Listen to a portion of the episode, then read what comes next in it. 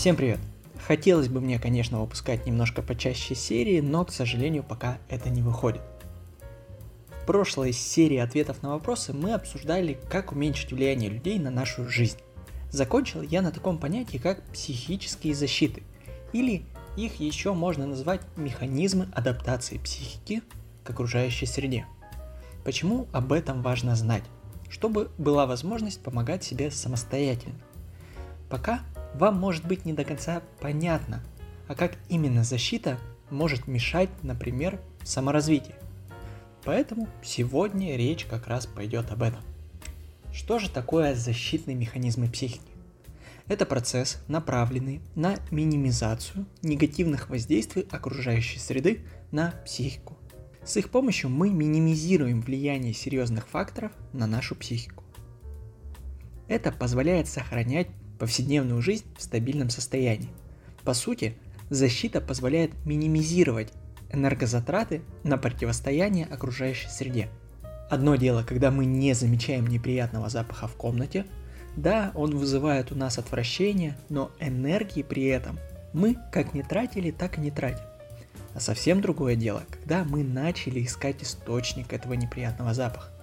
Отвращение осталось, Дела, которыми мы хотели заняться, отложены, а еще и по комнате приходится передвигаться.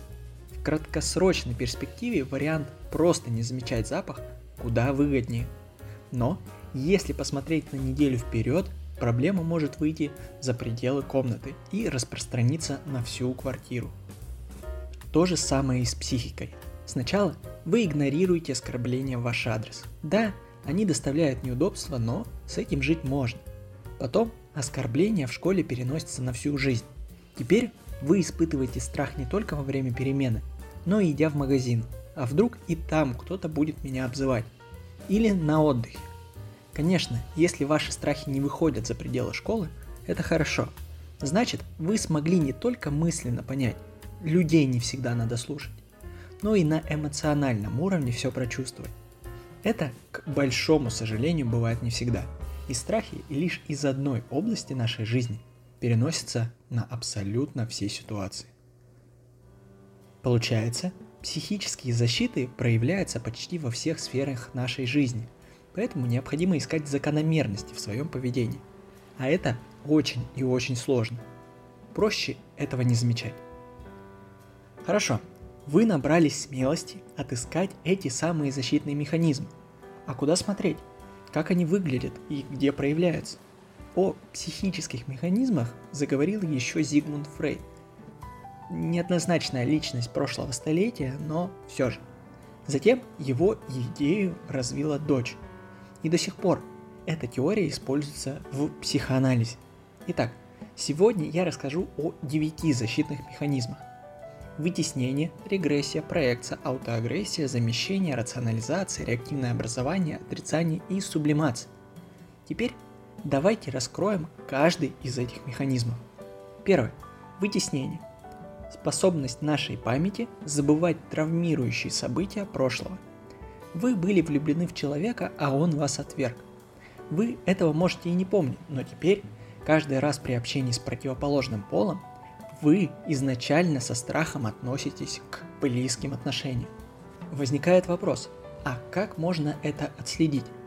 Чтобы каждый раз не повторяться, для любого из защитных механизмов необходимо выделить закономерности поведения. Или в одной и той же ситуации, или в разных. Но подобное поведение повторяется стабильно. Опять-таки, вы со страхом вступаете в любые отношения. Закономерность есть? Есть. Похожие ситуации? Да. Доставляет ли это вам неудобства? Да. Значит, есть вероятность, что это вытесненные эмоции. Хорошо. А что дальше? Самое трудное – постараться найти вытесненные воспоминания. Для этого также подойдет расслабление. Я его описывал в прошлом выпуске ответов на вопросы. Чтобы не повторять все, расскажу вкратце. А тем, кто хочет более подробного описания, послушать выпуск Вопросы номер один – социальная зависимость, как уменьшить влияние людей на вашу жизнь. Итак, вначале мы расслабляемся, затем вспоминаем самое раннее событие, которое было вызвано у вас с подобным поведением. страх, злость, грусть и так далее. После выплескиваем все эмоции, накопившиеся у вас с того момента. Когда эмоции выплеснуты и ничего не тяготит, нужно научиться правильно вести себя в подобных ситуациях. А мы переходим ко второй психологической защите – регрессии. При подобной реакции взрослый человек демонстрирует поведение свойственного подростку или даже ребенку. Как может проявляться в повседневной жизни? Например, не обусловлена сильная привязка к матери или отцу, когда нет возможности совершить выбор, исходя из собственных убеждений, а всегда ориентируешься на то, что скажет родитель. Что интересно, это может быть перенесено и на полового партнера или даже на начальника. Мужчина не может шагу сделать без жены. При этом, придя домой после работы, он закрывается в себе и ничего не делает ну или смотрит телевизор. Женщины с таким же проявлением в отношениях стремятся показать свою слабость и незащищенность, как в детстве. При этом может проявляться эгоцентризм. В данном контексте эгоцентризм употребляется как стремление удовлетворить только свои желания и потребности, невзирая на потребности других. Что делать в такой ситуации? То же, что и с первой защитой и последующими. Отследить, проработать и выработать новую модель поведения. А мы поехали дальше. Третья защита – проекция. Это перенос собственных мыслей на другого человека. Я злой? Нет, это все вокруг злые, а я добрый. Я ленивый? Нет, все вокруг ленивые, а я трудолюбивый. Думаю, вы поняли. Подобный механизм можно отследить, если вы переносите абсолютно на всех людей определенную черту.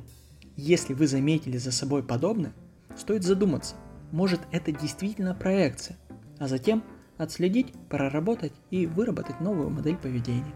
Хотя, может быть, это и не она. Четвертая защита – интроекция, или как крайнее проявление аутоагрессии. Интроекция – это процесс присвоения себе чужих чувств, эмоций, мыслей и так далее. Хорошо демонстрируется это устойчивым выражением. Называй человека свиньей, и рано или поздно он захрюкает. Поэтому всегда важно отслеживать ваши ли это мысли, эмоции, или их вам кто-то внушил. Уточнение. Как я говорил в прошлом выпуске, в подростковом возрасте подобное поведение является нормой. Ребенок лишь только учится жить, Поэтому, если у вас есть ребенок, который копирует поведение кумира, не переживайте, это скоро пройдет. Опять-таки, отследите свое поведение.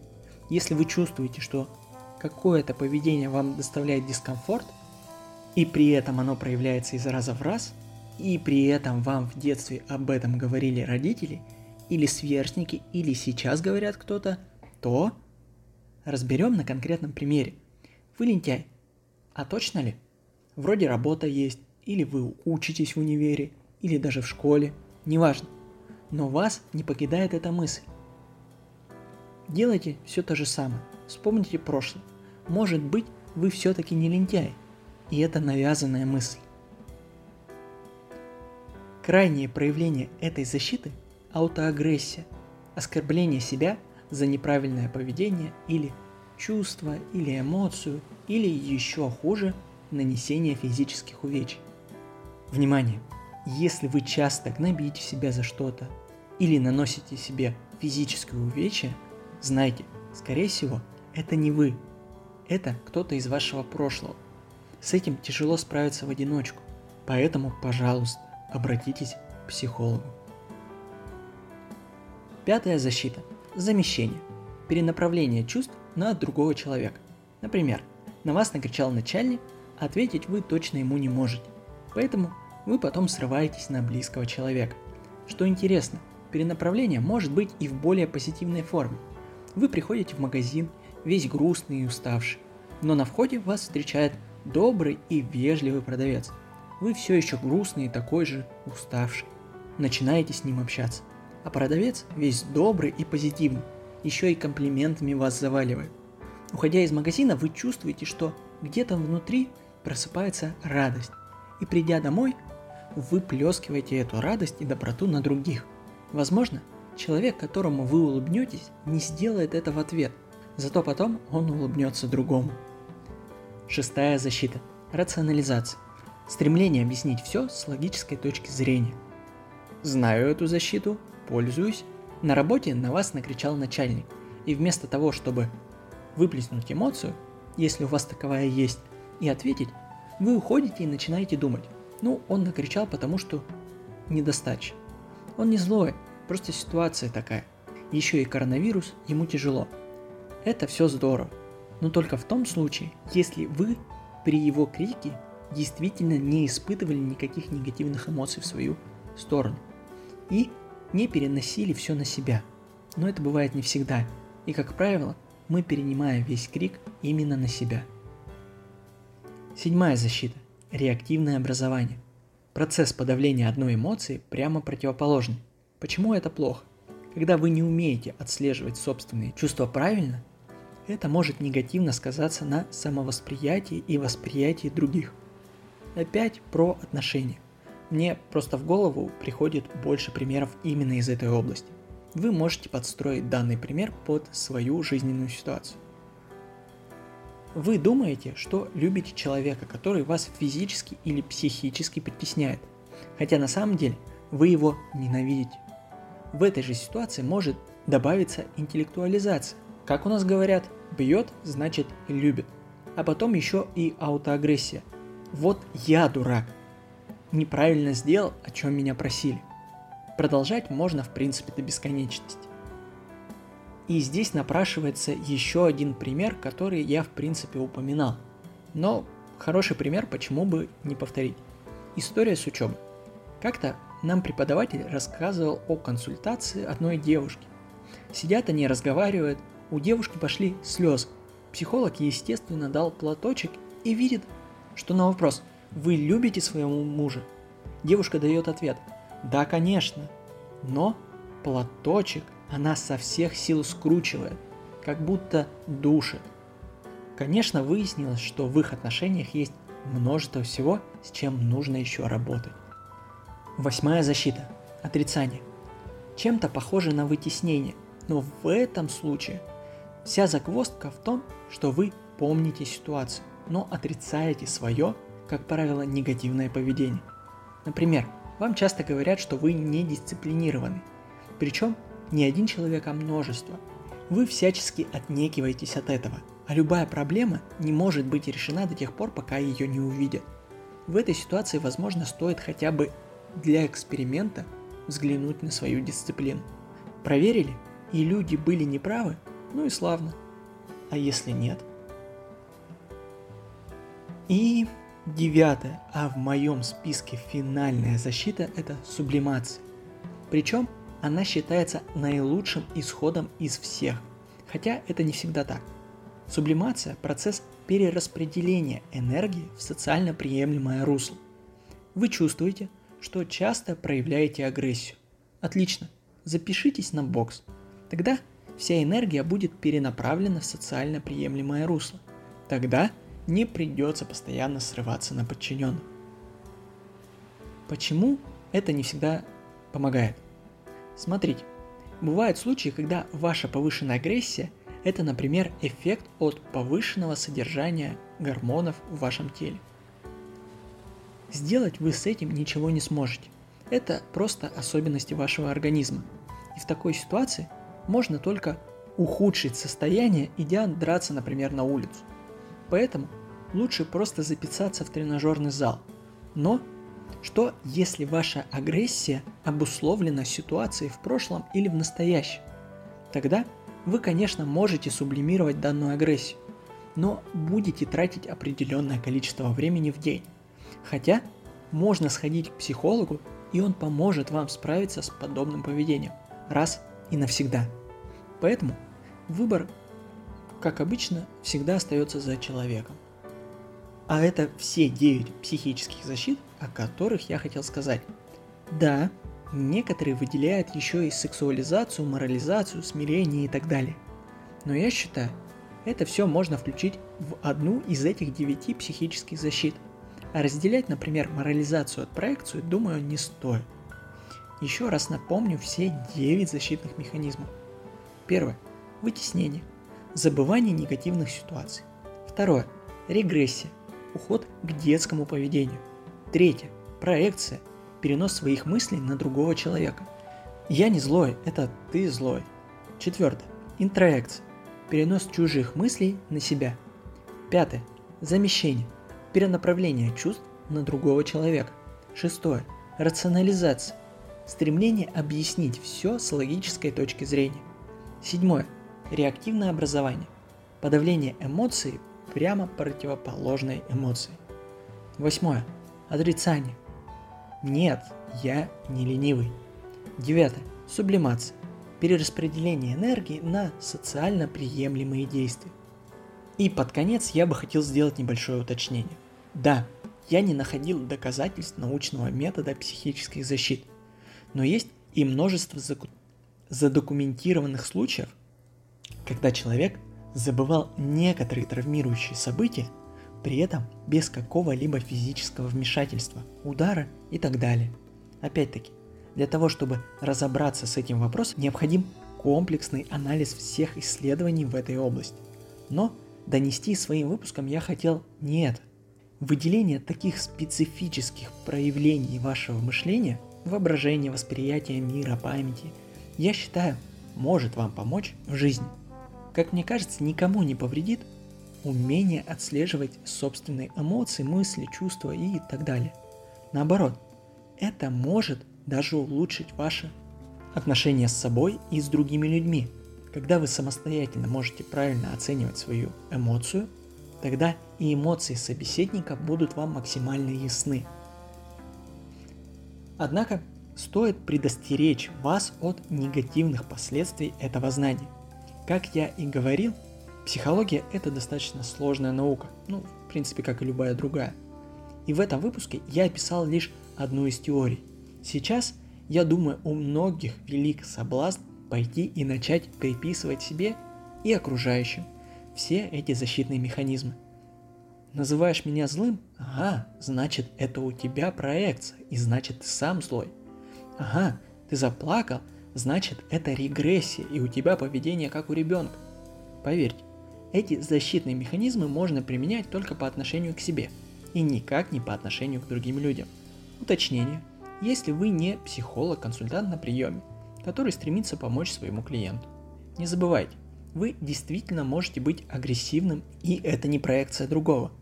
Люди вокруг просто страдают от этого и поэтому доносят до вас такую мысль. Человек действительно может плакать, и это действительно может быть регрессия, но не всегда это плохо. Возможно, слезы помогают выплеснуть накопившийся стресс, без самокопания и походов к психологу – если сам человек не чувствует, что это ему мешает, как мы с вами можем судить об этом? Думаю, многие заметили, что я привел два диаметрально противоположных примера. В одном я считаю, что человек должен выражать свое мнение и говорить, что другой злой, а в другом почему-то стоит промолчать. На самом деле все просто. В первой ситуации злое, или лучше сказать агрессивное поведение может выходить за рамки одного человека – и захватывать еще людей. А кому понравится действие против его воли? Поэтому я считаю, что уместно делать замечания при нарушениях в кавычках ваших психических прав или прав другого человека. И совсем неуместно, когда опять-таки в кавычках ваши психические права не нарушаются, но вы делаете замечания, потому что вам это просто не нравится. Подводя общий итог – как видите, защитные механизмы могут проявляться везде и часто негативно влияют на нашу жизнь. Мы неожиданно начинаем злиться на человека, хотя он не давал повода. Думаем, что ленивы, хотя это лишь домысел окружения. Быть может, вы злитесь не на того человека, а на себя. Не получилось ответить начальнику, а кричите на ребенка. Считаете всех злыми, а на самом деле именно вы злой человек безмерно любите человека, который вас принижает, а истинное чувство, сидящее у вас внутри, это ненависть. И множество других примеров. Знание о защитных механизмах психики может помочь вам отследить такие моменты. Опять-таки, Это не всегда и не на все случаи жизни можно перенести. Но ссылаясь на собственный личный и профессиональный опыт, уверяю, некоторым людям помогает отслеживание своего поведения. Думаю, вам ничего не будет стоить быть чуть-чуть повнимательнее к своим поступкам. Это позволит нам развиваться самостоятельно и без посторонней помощи, что приведет к уменьшению напряженности и к спокойствию. Хочу вас предостеречь. Вот еще о чем. Бывает и обратная сторона медали, когда вы слишком сильно начинаете концентрироваться на своем поведении и отслеживать каждую свою эмоцию, мысль, слово. Тогда мы загоняем в себя ловушку наблюдателя, когда мы уже не мы, а человек, который следит. По сути, это также относится к первому выпуску ответов на вопросы. Как минимизировать влияние людей на нашу жизнь. Но защитные механизмы на то и защитные механизмы. Они оберегают нашу психику от негативных воздействий извне. И если такой механизм слабый и ситуация была не сильно эмоциональна, тогда, я знаю, любой человек сможет справиться самостоятельно. Но бывает, что защита слишком сильная и одному не справиться. Именно тогда нам нужен психолог. Человек, который помог бы отследить подобные механизмы в нашем поведении и верно направил нас в сторону саморазвития. А на сегодня у меня все. Всем пока!